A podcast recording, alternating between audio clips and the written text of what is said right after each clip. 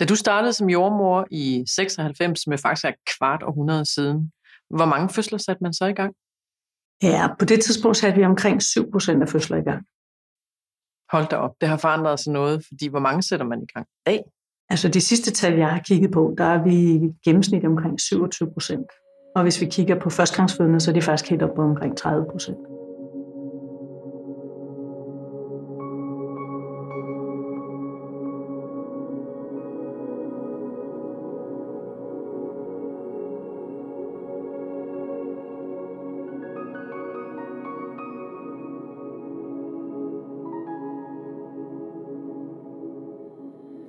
Velkommen til Smertefri Fødsels podcast, som handler om moderskab, forældreskab og alle de ting, som man kommer ud for før, efter og under en fødsel. I dag så har vi besøg af Eva Rydal, som er lektor på Jordmorskolen og har netop skrevet en Ph.D. om medikalisering af fødslerne. Din Ph.D. Ja, den fokuserer på medikalisering. Hvad er det for noget? Altså i virkeligheden er medikalisering et ret stort forskningsfelt, men man kan sige, at jeg har kigget på det lige omkring graviditet og fødsel, og øh, sådan helt kort sagt, så handler det om, når vi tager almindelige normale tilstande og gøre dem til medicinske begivenheder og også begynder at behandle på det. Hvorfor er det, at medikalisering, nu du har interesseret dig for det, øh, er så stor en del af den moderne fødsel? Ja, det vil være skønt, hvis jeg kunne svare på det meget simpelt. Der er jo rigtig, rigtig mange ting, der spiller ind over. Altså, noget af det, det er selvfølgelig vores generelle fokusering på risiko øh, i al almindelighed øh, som også forplanter sig ind i fødselsverdenen. Og, og det kommer jo fra mange aktører, både jordmøder, læger, kvinder, øh, samfundet. Så, så det, der er ikke noget enkelt svar på det her. Nej, men det med risikotænkningen er i hvert fald fremtrædende, vil du sige. Det vil jeg sige. Ja. Et af de studier, der er i din Ph.D., fokuserer på igangsættelse, som også er det, vi gerne vil høre om her i dag. Øhm, kan du forklare til dem, der sidder og lytter med, hvad er en igangsættelse egentlig? Hvordan foregår den? Ja, altså man kan sige en fødsel som sådan. Der er mange ting omkring en almindelig fødsel, hvor vi ikke ved præcis, hvornår den starter. Men, men på et eller andet tidspunkt, når mor og barn øh, signalerer til hinanden, at de er klar, så begynder vejerne. Men i gangsættelse, så kan man sige, der prøver man på et kunstigt tidspunkt at sparke gang i den her proces. Det er sådan, sådan en helt meget kort forklaring. Øhm, og det gør man, altså det er jo der, hvor fokus også har skiftet, øh, hvor man kan sige, helt oprindeligt har det været et ønske om at øh, sætte en fødsel i gang, hvis mor eller barn var truet af den fortsatte graviditet. Og det kan man sige, det er måske det, der så har ændret sig med den her risikotænkning. Og hvad har det ændret sig til? Altså, hvem er det typisk, der bliver tilbudt sådan en igangsættelse? Altså, det er jo stadigvæk de kvinder, øh, hvor man kan sige, at de er troet af graviditeten, eller barnet er troet af graviditeten. De bliver tilbudt i gangsættelse. Øhm, men vi er også begyndt at tilbyde i til, man kan sige, potentielle ting, der kan ske i fremtiden. Så det vil sige, at vi egentlig også sætter i gang nogle kvinder, som for nuværende er raske og sunde, og nogle børn, der er raske og sunde, fordi vi vil forhindre, at noget kan ske på et senere tidspunkt. Og det er, det er en, en, af, altså det er en, en ændring i forhold til tidligere. Hmm. Og hvem er det, der truede undervejs, når du siger det på, på den måde? Fordi det vil jeg også sidde og tænke, hvis jeg sidder på den anden side her. Hvornår er jeg truet, øh, når jeg er gravid og bliver tilbudt en igangsættelse? Altså, man skal altid tænke på, at man sætter i gang på, hvis man sætter i gang på en indikation. Det er jo ikke sikkert, at der vil ske noget. Men for eksempel kan det godt være, at vi ved, at tvillinger øh, for eksempel ikke vokser så godt til sidst, fordi de kæmper om pladsen. Og derfor kan man se, at deres vækstkurve falder, og man måske tænker, at det er en god idé, at de kommer ud, øh, før at moren eller børnene selv signalerer, at det her skal ske. Så det er sådan nogle typisk, man kan finde på at sætte i gang øh, før terminsdato. Mm. Udover tvillingefødsler, hvem er det ellers, der bliver sat i gang? Jamen, det kunne også være kvinder med øh, svangerskabsforgiftning eller øh, andre. Vi, vi har også en rimelig god idé om, at, at øh, diabetikere skal sættes i gang. Øh, der er forskellige tilstande, hvor man tænker, jamen, det er nok bedst, at, at vi ikke stresser morens krop alt for lang tid og barnet alt for lang tid. Og hvad så med de her gangsættelser, som jeg jo faktisk lytter mest til, øh, eller lytter mest på herinde? øh, når at den gravide er gået 10, år, 10 dage over øh, termin? Jamen, det er jo så et af de tilfælde, hvor man kan sige, at tingene har ændret sig. Øh, da jeg blev færdig i Ormer i 96, der, øh, altså vi ved, at, at der er en normal terminsperiode. Når vi sætter en terminsdato, så er den et eller andet sted fiktiv, fordi kvinder føder ikke på et bestemt tidspunkt. De føder inden for cirka plus minus 14 dage.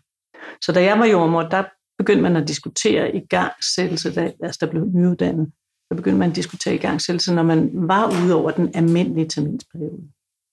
Og det var fordi, man vidste, at hvis man gik meget lang tid over tiden, så var der en øget risiko for barnet. Øhm, og måske også de tilstande, moren havde, hvis hun har haft lidt højt blodtryk, så har hun haft det længere tid. Så det var sådan en samlet kalkyle. Øhm, det var også, kan man sige, en, en igangsættelse på et tidspunkt, hvor man egentlig havde både et rask mor og et rask barn. Men den har flyttet sig nedad. Så nu gør vi det tidligere. Man er begyndt at tilbyde det allerede omkring 10-12 dage over termin. Og det er faktisk inde i den normale variation. Altså, så man begynder at sætte i gang inden for en normal øh, graviditetslængde. Og det er, det er noget nyt. Og hvad er det så, dit studie viser omkring igangsættelse? Ja, det er en af mine studier i PUD'en, der prøvede vi at kigge på, øh, hvad er der sket i den danske praksis. Vi, I 2011, der ændrede vi fra, at man satte i gang, når man var ude over den almindelige terminsperiode, det er 14 dage over termin, og til at begynde at sætte i gang, når man er stadigvæk er inde i den normale terminsperiode. Øhm, og der ville vi egentlig se, altså grunden til, at man gjorde det, det var fordi, at man ville øh, øh, håbe på at få et bedre udkomme for børnene. Det var i virkeligheden det, der har været motivationen. Og hvad vil et bedre udkomme sige? Jamen det vil sige, at man får, at der er utrolig få børn, der dør på det her tidspunkt. Men man vil jo prøve at nedsætte det antal. Og samtidig vil man også øh, måske nedsætte det antal af børn, der ikke havde det så godt, når de kom ud. Altså man måler den her Apgar-score på dem.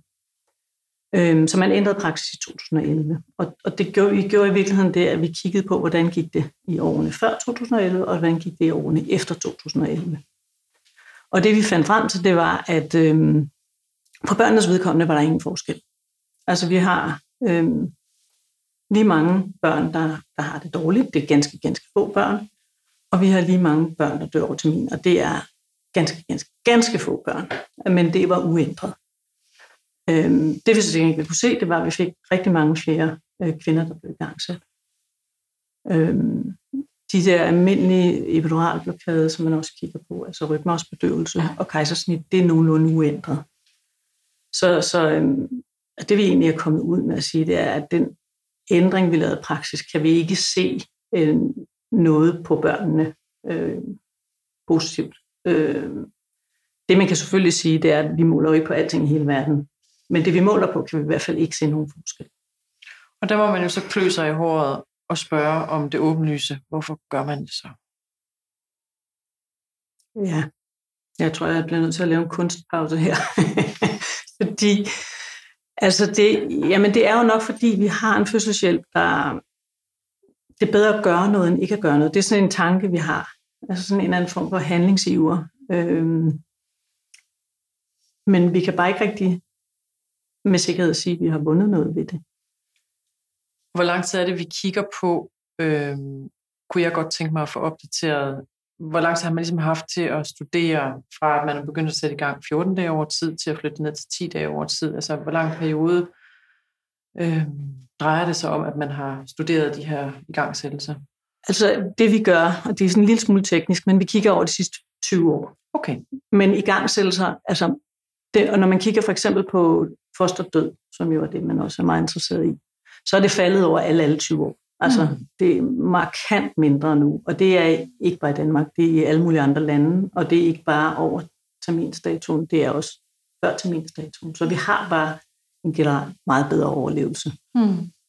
Øhm, så vi kigger over 20 år, men de sidste to år, før vi laver den her intervention, det er i virkeligheden der, vi så kigger, at de to år før, og så de fem år efter interventionen, de er fuldstændig stationære. Mm. Så det vil sige, det ser ud som om, at vi er kommet ned på et meget lavt niveau, og det fortsætter efter, vi er begyndt at lave de her flere igangsættelser. Men der er ikke noget fald. Mm. Og det, øhm, Altså, og der kan, man, der kan vi ikke sige på det her studie, kan vi ikke sige, jamen, det kan godt være, at der er nogle enkelte børn, vi har hjulpet, men så kan man så sige, så har i gang selv som måske lavet noget andet ballade. Mm. Så vi, altså det ved vi ikke. Summa summarum kan vi bare se, det ser ens ud. Ja, og det er jo en utrolig interessant indsigt at få. Øhm, du bliver lige nødt til at forklare, hvordan er det, man i gang sætter? Ja, det kommer meget an på. Altså jeg prøver, hvis jeg skal prøve at forklare det, øhm, så kan man sige, det handler jo om det med at ramme det her tidspunkt, hvor moren og barnet er parat. Øhm, det, det er det tidspunkt, man normalt spontant vil gå i fødsel på. Der er morens krop parat, barnets krop er parat. Når man prøver at øh, gøre noget før det, så skal man et eller andet sted tænke det som, at den her umodenhed, kroppen har, jo tidligere, jo tidligere vi prøver at sætte i gang, jo mere umoden er kroppen, Mm. jo mere ikke klar er den. Og, og det kan man måske godt prøve med at forklare lidt med sådan en trappe, så vi, vi kan pøse lidt på, så vi kan skubbe kvinden lidt op ad den her trappe, og når hun er op for enden af trappen, så går hun spontant i fødsel. Mm. Eller så går hun i fødsel, fordi Mm. hvis, hvis det er en igangsættelse, så er det jo ikke spontant, men så har vi fået skubbet hende op. Og, og øhm, der kan man sige, at jo længere ned ad trappen man er, jo sværere er det at igangsætte. Og det, og det er i virkeligheden det, de her igangsættelsesmidler er lidt afhængige af, hvor er man på den her trappe. Mm. Hvor tæt virker det til, at kroppen er på selv at ville begynde. Ja. Og kunne man tale om i det tilfælde, at man også, øhm, fordi det er også noget, der bliver talt meget om i tiden, at man er dygtig til at lave individuelle vurderinger, eller er der meget sådan en proceduremølle, der kører i gang? Hvad er din indsigt fra øh, det, du ved om igangsættelser, når jeg siger det på den måde? Altså, der, øhm, det kommer nok an på, hvem du spørger. Mm. De fleste øh, fødesteder har sådan en, en fast øh, man sige, proceduremølle, øh, som egentlig omfatter alle kvinder, der kommer ind. Når man så skal vælge metode, så er man nødt til ligesom at lave en, en vaginal undersøgelse, hvor man prøver at mærke efter livmoderhalsen, man prøver at mærke efter, hvor, hvor langt ned barnet står. Øhm, der er forskellige andre indikationer. Noget med, hvor blød og eftergivelig ens livmoderhals er Mm. som kan fortælle en, hvor tæt er vi på, at du nok går spontant i fødsel. Ja. Så man kan godt, kan man sige, hvis man kommer ind og bliver undersøgt, så kan man godt få sådan en forhåndsbriefing på, hvordan ser min situation ud. Mm. Ja.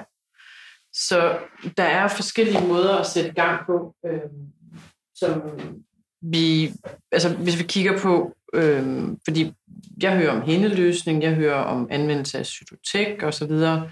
Kunne du prøve at gå lidt mere ind i det, Øhm, så vi ligesom har sådan en... Fordi hvis jeg stod og skulle sættes i gang, så kunne jeg godt tænke mig at vide, hvad er det for nogle... Velviden at det er en individuel vurdering, som mm. du også siger, men hvad er der for nogle måder at gøre det på? Jamen, hvis man er, kan man sige, relativt langt nede ad trappen, Mm. så kan man sige, så kan man forsøge med det, der hedder henløsning, som, som i virkeligheden er, at man går ind. Det kræver, at, at, at jordmoren kan få en finger ind igennem livmoderhalsen. Ja. Og så går hun ind og, og i virkeligheden rører ved fosterhinderne og løsner dem fra den nederste del af livmoderen.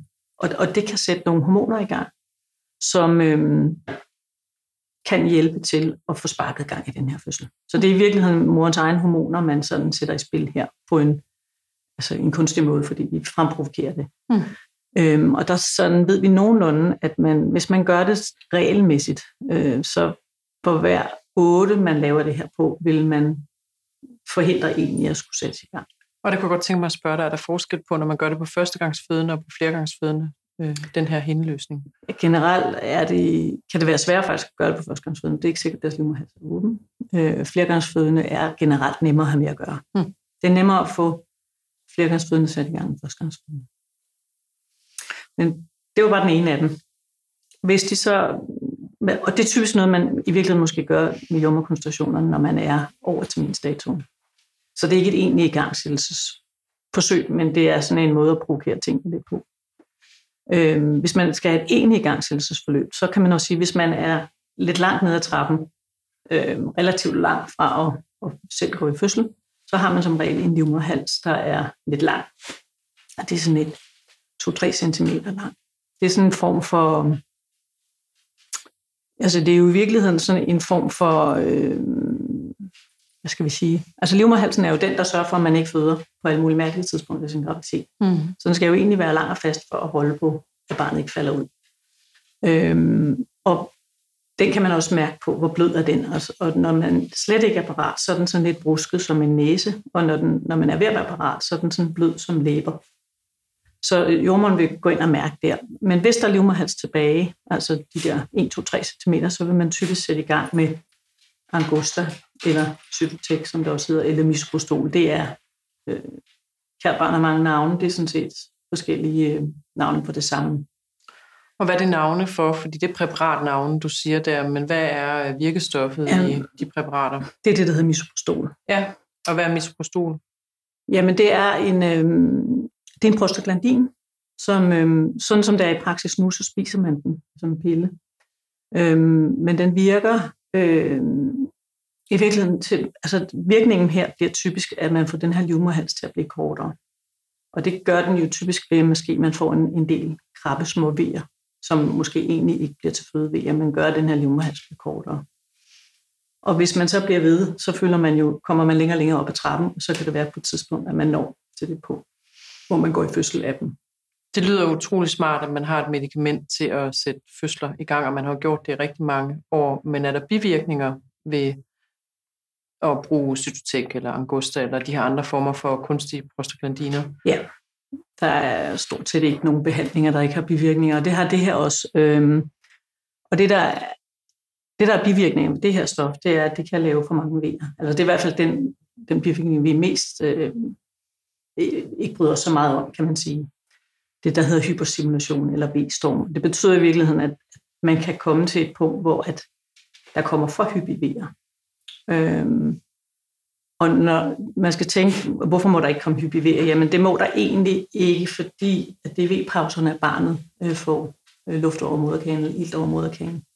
Så derfor så skal der helst være nogle pauser øh, undervejs, sådan så barnet øh, lige får tid til at restituere sig. Mm. Så derfor er det, det, er en, det er en, en, og det er en relativt hyppig bivirkning. Det sker mellem 1 og 10 procent af tilfældene, at vi får øh, måske perioder med hyperstimulation. Øhm, så ved vi også, at livmoderen den kan godt blive træt af det her øh, lidt hæftige arbejde, så, så man har også en øget risiko for at bløde efter fødslen. Øhm, I meget, meget sjældne tilfælde, så kan øh, livmoderen briste. Øhm, så det er en af de, kan man sige, alvorlige, men, men sjældne hændelser. Og hvad gør det ved kvindernes fødselsoplevelse, at der er de her bivirkninger? Jamen altså det, man kan opleve, det er jo, at man får et meget forceret fødselsforløb. Der er også rigtig mange, der oplever, at de ikke rigtig virker pillerne. Det er jo ikke, kan man jo ikke kalde en bivirkning, det kan man bare kalde en manglende virkning. Men for nogle af dem, der får virkningen, vil, vil de opleve sådan et, et, et hæftigt fødselsforløb, måske altså i forhold til et, et almindeligt fødselsforløb. Og det kan også være, at en fødsel, der normalt ville have taget 12 timer, den pludselig kun tager 3 timer. Og, og det, det kan da godt være, at der er nogen, der tænker, at det er dejligt, men det er det ikke nødvendigvis, fordi det bliver så voldsomt. Øhm, så det kan jo være en bivirkning af det her. Og det ved alle jo, der har talt med nogen, der har født. Jeg ved, i folkemund, så er det meget sådan noget, når man du født på tre timer, det må da være fordelagtigt, som du også lidt får sagt. Men det er jo lidt som om, at man skal løbe maratonløbet på den komprimerede tid, og med den potentielle voldsomhed, der jo kan være selvfølgelig for, for det. At det kan være meget hæftigt at være i sådan et forløb, er i hvert fald også min erfaring. Ja, man kan sige, at man, man misser jo lidt den mulighed for lige at restituere sig, øh, når det kommer øh, så hurtigt. Øhm, når du siger, det bliver mere forseret, kan du prøve at uddybe det øh, udtryk? Altså, hvad betyder, hvad, hvad ligger der i ordet forseret, når man, når man betegner et igangsat forløb, at det kan have den potentielle, øh, det potentielle forløb, kan man sige? Øhm, Ja, men altså dels så er der jo det, at vejerne de kommer jo meget hyppigt, og det vil sige, at man får jo øh, ikke rigtig tid til rigtig at trække vejret. Det kan, man kan godt sådan måske næsten tænke, at man ikke når at, at komme sig før den næste vejr er der. Det samme gælder jo også lidt for barnet, så den kan jo også risikere at have det her forserede øh, forløb, og det vil sige, at hvis det her begynder at gå meget hurtigt, så begynder man jo også at øh, overvåge barnet øh, for at holde øje med, om den synes, det er okay. Øh, og så vil man sige, normalt, en førstgangsfødende vil jo normalt sådan cirka åbne sig en centimeter i timen. Må, munden skal åbne sig op til 10 centimeter. Og, og øhm, man siger gennemsnitligt, så tager det cirka 16 timer for en førstegangsfødende øh, at føde, og cirka 12 timer for en andengangsfødende. Mm. Men det man så kan opleve her, det er jo måske, at man går flere dage og spiser pillerne, og så lige pludselig så kommer det, og så kommer det hurtigt. Mm. Og i forhold til, når man så starter en fødsel øh, med en igangsættelse, og, og det er forseret, er der så, hvor man kan sige, at der er øh, en større risiko for flere indgreb, og for eksempel øh, endegyldigt kejsersnit, eller er den øh, procent, eller den sandsynlighed øh, uforandret? Jamen, igen, så kommer det faktisk lidt an på, hvor man er på den her trappe. Fordi hvis man er langt fra at være klar, så vil der være en større risiko. Øh, ikke nødvendigvis for et forseret forløb, men måske mere for et mislykket forløb. Mm. Altså, at, man ikke, at det ikke lykkes. Øh, fordi kroppen ikke, altså den, der skal mere til at sparke den i gang. Mm. Øh, så det vil sige, at, at hvis man sætter en, en førstegangsfødende i gang, måske meget tæt på terminsdatoen, så vil der være en større sandsynlighed for, at hun får et kejsersnit, end hvis man sætter hende i gang 14 dage over terminsdatoen. Mm. Fordi hendes krop er blevet mere parat i løbet af de sidste 14 dage her. Så, så der er ikke noget entydigt svar. Når vi kommer helt ud der, hvor, hvor vores undersøgelse kigger de der 10-12 dage over termin, så er der ikke rigtig nogen forskel i kejsersnit mm. eller i behovet for smertelindring. Øhm, men hvis man kigger på nogen, der bliver i gang tidligere end det, så vil det være generelt, at så øger man sandsynligheden for, at det ikke lykkes, og dermed, at man måske får et længere fødselsforløb, får mere behov for smertestillende, eller at det mislykkede, og man måske ender i et kejsersnit. Ja. Jeg skal lige sige til dem af der tænker, hvad er det for en klak, klak, klak, vi har hen over gulvet, og andre sjove lyde herinde. Så har vi selvfølgelig Knud med i studiet i dag, som I jo kender fra alle mulige medier i forbindelse med smertefri fødsel, så han skulle også lige med på arbejde i dag. Jeg synes noget af det, som er allermest interessant inden for det her emnefelt, øh, Eva, det er, hvad er det for nogle valgmuligheder, vi har selv? Øh, dem, der står øh, derude i dag og lytter med øh, og tænker, okay, jeg er blevet tilbudt en gang selvse.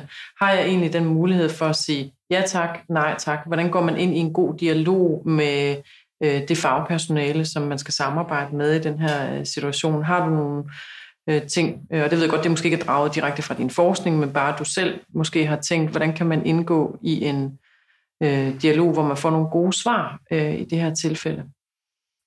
Altså først og fremmest så er det meget vigtigt for mig at understrege, at der er ikke nogen behandlinger, der iværksættes mod ens vilje.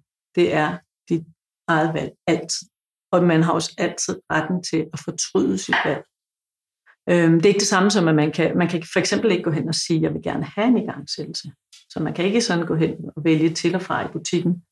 Men hvis man får tilbudt en igangsættelse, så har man altid retten til at sige, det vil jeg lige overveje, eller det vil jeg lige tænke over, eller det vil jeg gerne, eller det vil jeg ikke.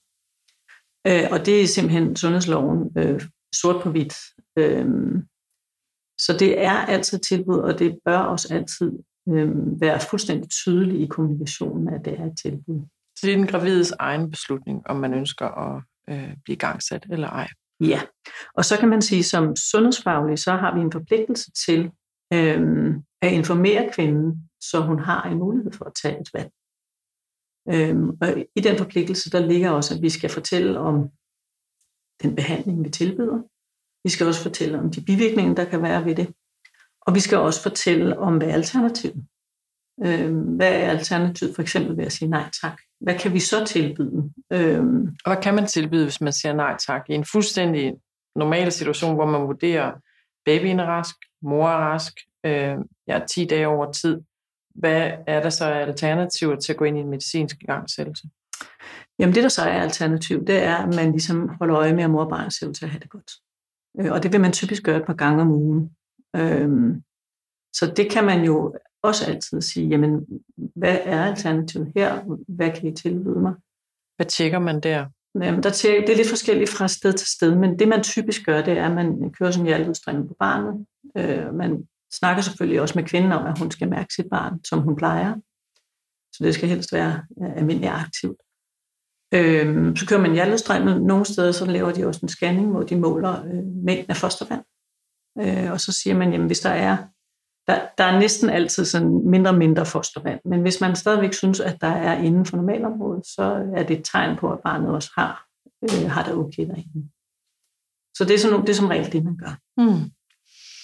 Så hvis vi lige skal opsummere, så er dit råd til de her kvinder at vide, at de har nogle alternativer, hvis er sådan, man vælger at sige nej tak til den øh, tilbudte igangsættelse.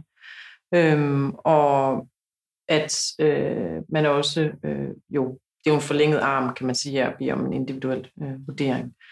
Øhm, jeg tænker meget på, når vi er inde i den her snak, hvordan man overhovedet selv kan træffe sådan en beslutning, uanset hvor informeret du bliver. Altså, der ligger jo en enorm vægt på ens skuldre i forhold til, at man kan føle, at man tager et meget stort ansvar. Ja, og det er jo igen det gode 10.000 kroner spørgsmål. Hvordan får man lige svaret på det? Jeg vil så også lige tage lov til at tilføje til det, vi snakkede om før, at det er jo ikke sådan, at man ikke kan revurdere det. Det er jo ikke sådan, at man kommer ind, og så siger det, enten så tager du den her, eller også tager du den ikke, den her pakke. Man kan godt øh, sige, jamen, jeg vil gerne vente et par dage, fordi nu ser tingene fornuftige ud. Øh, og så kan vi så øh, kigge på det igen. Så det vil sige, det er jo ikke sådan, eller man kan også undervejs fortryde. Øh, så, så, så der er ikke noget, der er endegyldigt øh, lige præcis på en eller anden bestemt tirsdag, øh, hvor man skal give et svar. Øh, man kan revurdere det. Ja. Øhm. Hvor mange ser vi, der går i gang af sig selv, hvis der, man for eksempel takker nej på 10. dagen, og så man øh, går to dage mere?